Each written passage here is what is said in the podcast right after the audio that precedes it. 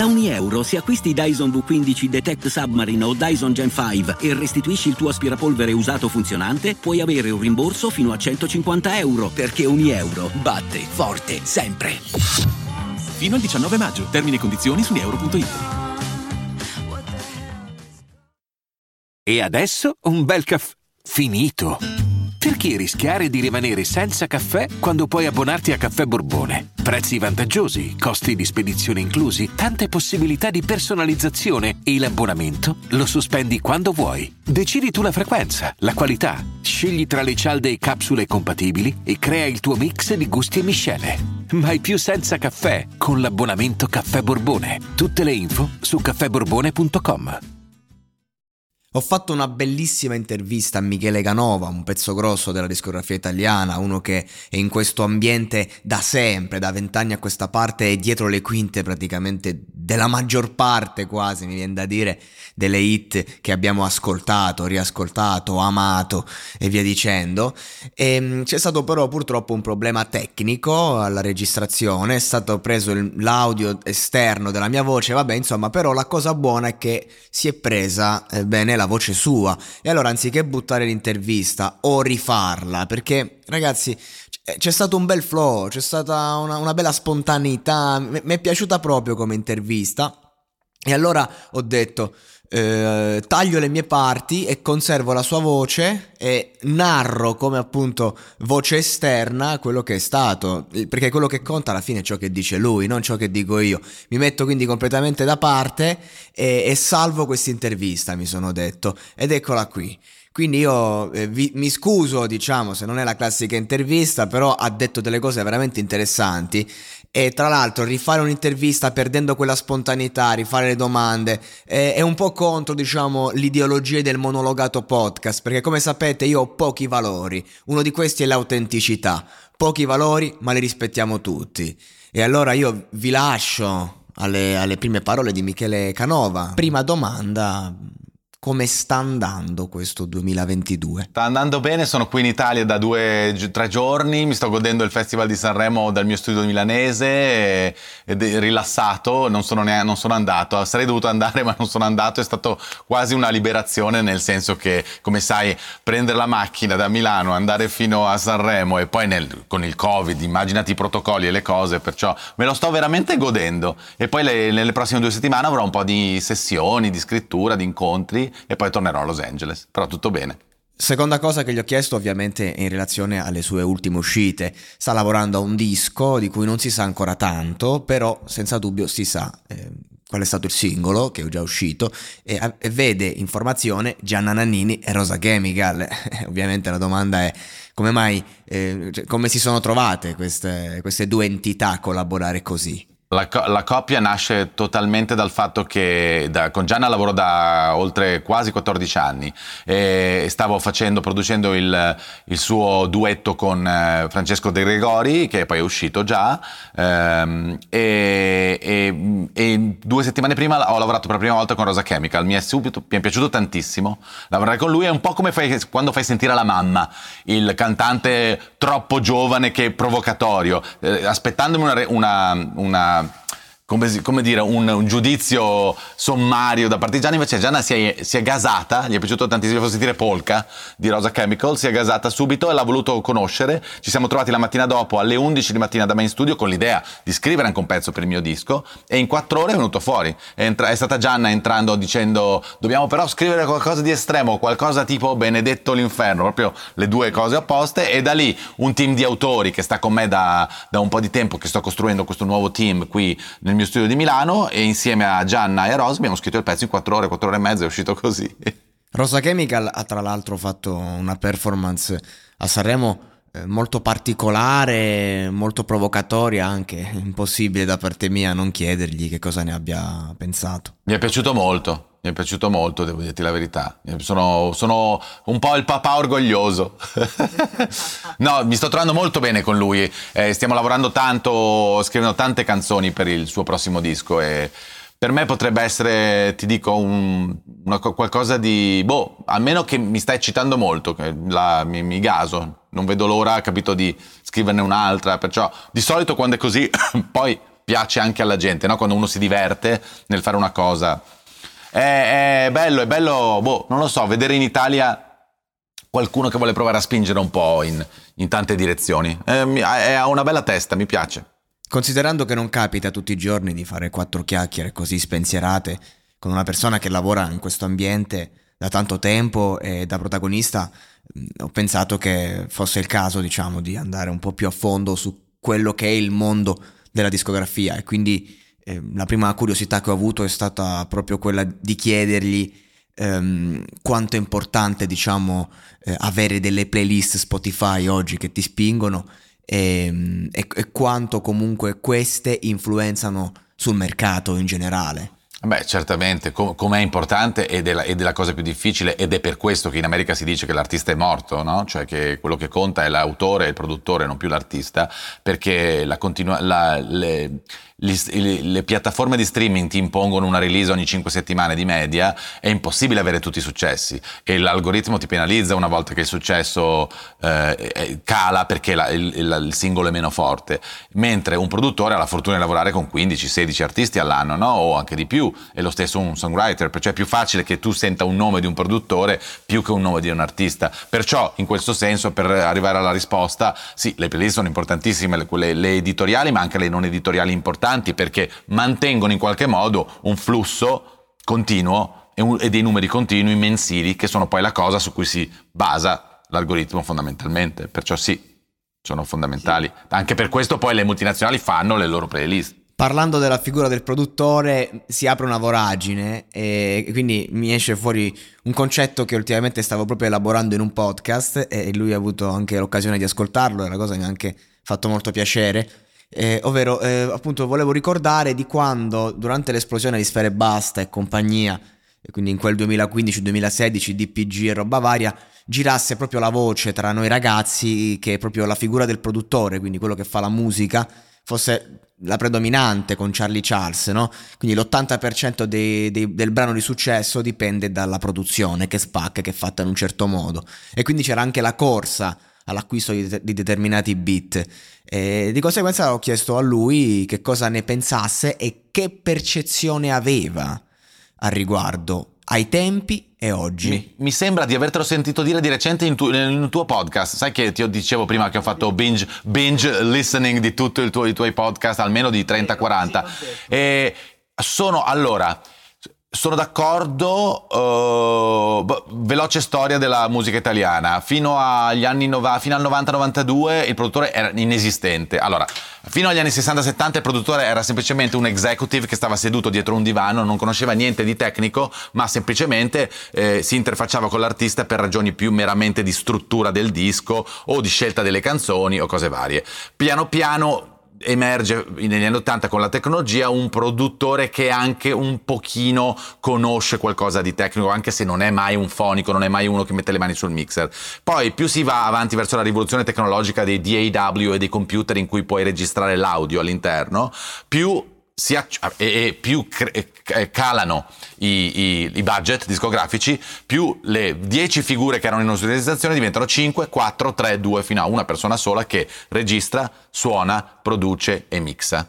Io l'ho dovuto fare perché è stato proprio un bisogno, perché nessuno mi cagava, capito? Cioè negli anni 90 c'è stata già la, la seconda grossa crisi discografica e io stavo a Padova e perciò eh, è stata un, un po' una necessità. Questa cosa poi è diventata il de facto standard, no? E perciò nel 2000 e nel 2010 sempre di più, figure di un, un one man band, unico produttore, poi anche beatmaker, sono diventate fondamentalmente centrali.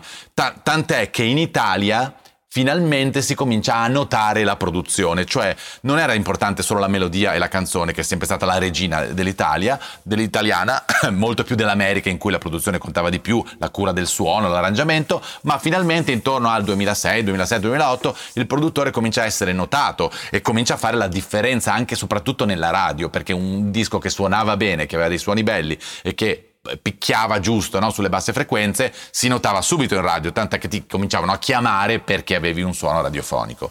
Ehm, ultimamente forse insieme al produttore una figura importante che veramente sta salendo è l'autore, che una figura che è sempre stata centrale nella musica, ma si cominciano finalmente a, esserci delle classifiche degli autori in America e ho visto anche qua in Italia finalmente, eh, in cui la, e Spotify stesso comincia a fare highlight dell'autore, in cui crea adesso anche in Italia finalmente un written by, cioè uno scritto da, eh, che tu puoi cliccare all'interno delle info del pezzo. Perciò una volta che clicchi su un nome vedi tutte le 20 canzoni più famose che ha scritto, cosa secondo me bella e ovviamente successivamente a questo dovranno anche aumentare finalmente le royalties per, per i songwriters perché c'è proprio una, una grossa problema dal punto di vista di royalty su, su, su, sui songwriters.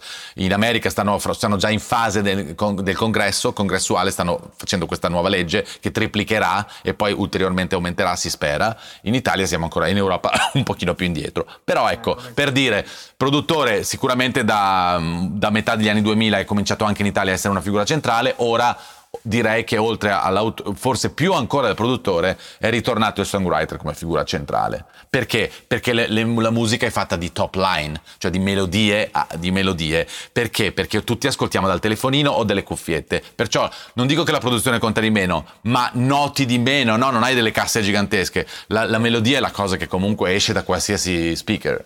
Questa è la mia personale teoria. E allora si arriva proprio al punto cruciale e, e la domanda diciamo di punta, quella a cui tenevo di più, ovvero un ragazzo oggi, 2022, ha la hit della vita in mano, se la sente calda. Può capitare che un chiunque abbia il biglietto di sola andata. Ecco, nel caso in cui uno se la senta proprio e dice ce l'ho, voglio investire, voglio spingere, ho qualche soldino da parte, voglio dare 100, il 100% ai miei sogni. Come deve muoversi? Quali mosse deve fare? È questo il momento giusto? Secondo me eh, piccola premessa, non c'è momento migliore di oggi in cui appunto uno anche con un limitato budget può veramente spaccare.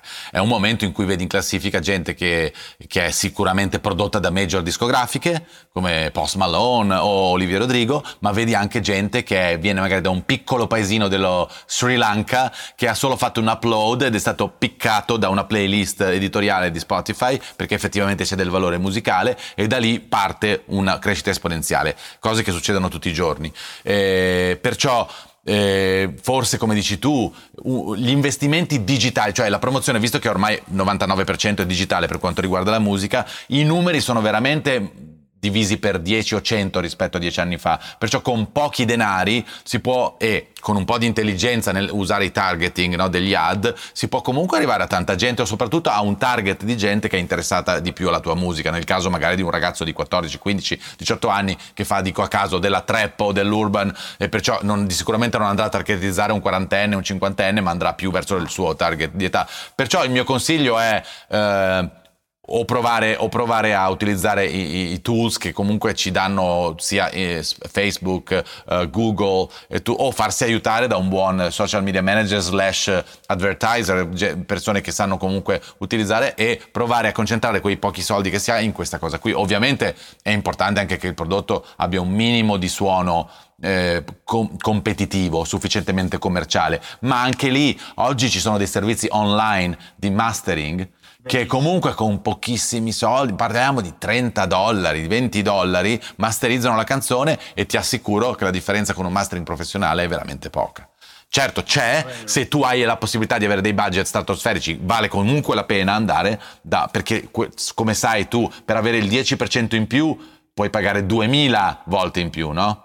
Cioè, eh, perché è così, no? Cioè, se vuoi un orologio che funziona, paghi 50 euro. Se vuoi l'orologio, eh, che, un Rolex, eh, non è che ha una funzione in più a livello, cioè è semplicemente una funzione estetica, è quello che rappresenta, però la stessa cosa è anche nella musica, ormai i prezzi sono così abbassati che eh, l'accesso al mercato è facile e ovviamente il lato negativo è che c'è tanto rumore bianco, rumore rosa, no? perciò con mille uscite alla settimana è difficile capire qual è l'uscita giusta e sempre per questo motivo le playlist editoriali aiutano molto, che i curatori sono la nuova figura, no? la figura del, del, del 2020, il curator di Spotify, quello che anche penso nei podcast servirà, cioè ci sarà qualcuno che fa highlight, dice questo podcast è più importante di questo o comunque in qualche modo, non so se sono playlist di podcast, non penso, però, però dovrebbero in qualche modo fare delle collection, no? cioè dire, segnalare, perché già i podcast è forse la grande rivoluzione degli ultimi anni, soprattutto su Spotify, quanto stanno spingendo, no? dopo Rogan e dopo, eh, dopo, questi accordi fatti, eh, immagino che se uno cerca un podcast cioè, ce ne sono così tanti che è anche difficile destreggiarsi no? all'interno. Mi è piaciuto molto questo discorso sui podcast perché è vero, sono una rivoluzione, io insomma ne ho beneficiato in primis e, ehm, e su tutto il concetto diciamo no, de, de, del spingersi diciamo a livello di podcasting eh, dico che ci sono le classifiche per genere, classifiche generali, ma non solo, il podcast è anche una rivoluzione perché eh, ti dà la possibilità di inserire le pubblicità all'interno dell'audio, cosa che non puoi fare nei brani e quindi di conseguenza il guadagno non è solo di royalty Spotify, anzi è quello è proprio il guadagno minore, ma è sulle promozioni. Prendo la palla al balzo, visto che si sta parlando appunto di tempi moderni, passato e via dicendo, e, e chiedo a lui che ha lavorato veramente con artisti che hanno raccontato una generazione. Mi viene scontato dire personaggi come Ligabue, ma anche Vasco Rossi, lo stesso Tiziano Ferro, eh, Eros Ramazzotti, che adesso non, sono comunque attuali, però non sono più i punti fermi come erano prima, diciamo, in quanto ci sono questi giovani, giovanissimi, che eh, non vogliono sapere niente, eh, vanno per la loro strada, sono streamatissimi, sono inarrivabili a livello di numeri. E la mia domanda è il motivo per cui certi artisti non sono, diciamo, stati capaci di modernizzarsi a 360 è perché è cambiato il mercato o perché sono loro che non sono più in grado di rivolgersi alle nuove generazioni e quindi continuano a rivolgersi a una generazione che non fa più il mercato? È, è, è un mix di cose sicuramente. È sicuramente che ca- cambiando la maniera di consumare la musica cambia il modo di scrivere la musica no? il media è il messaggio è sempre stato così. Perciò cambi il media e scrivi in una maniera diversa perché devi catturare nello stream streaming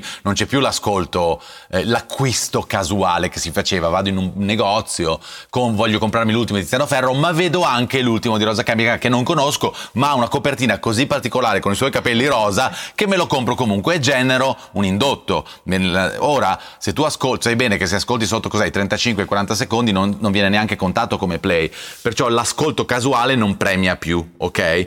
Perciò tu devi catturare un ascoltatore e perciò devi scrivere la canzone in maniera diversa. Deve esserci qualcosa nei primi sei secondi, che sia il suono della voce, il timbro, una distorsione, l'arrangiamento particolare, un suono di cassa e catturarli subito, se no li perdi.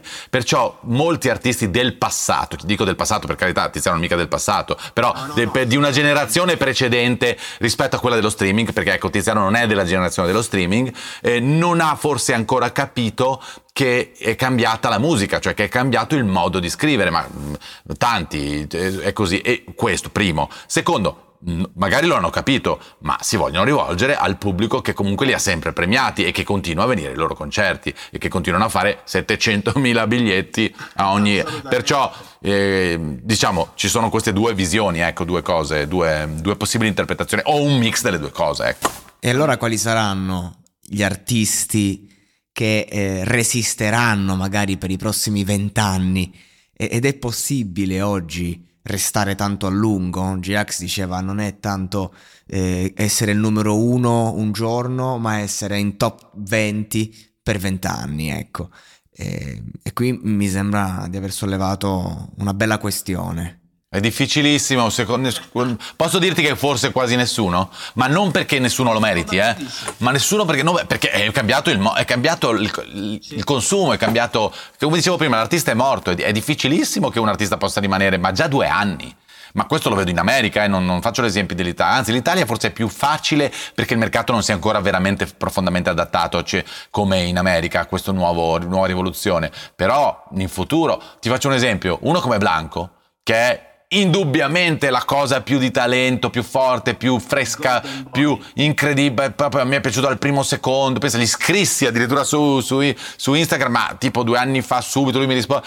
Eh, io non lo so, e questo attenzione, non voglio chiamare sfiga, non voglio dire poveretto, no, no, no. però non lo so perché è difficile, cavolo, perché basta che magari inanelli tre cose che non funzionano, cioè non lo so, eh, glielo auguro, eh, cioè ripeto, però è un casino. E, e, ripeto, e lui mi sembra il Tiziano Ferro della sua generazione, capito? Il Giuliano del Negramaro che per sei anni, sette anni dominò, ma vedi già Giuliano, so, cioè Tiziano ha dominato per vent'anni, non so come dire, eh, cioè è incredibile, più si va avanti, più si nota questa cosa, che non è che perché questi artisti sono meno bravi, è perché è cambiato il modo di consumare la musica. Michele Canova è uno che è stato dietro una canzone molto importante per il mondo musicale italiano. Sto parlando di Tranne te che è una canzone che fece discutere, tutti a dire uh, Fibra con questo brano ha scelto la commercializzazione totale di sé, eh, un brano che comunque mh, mm, non, cioè, convinse la massa ma non convinse, diciamo, i più, i più, devoti, che però la cantavano, tutti cantavano tranne te.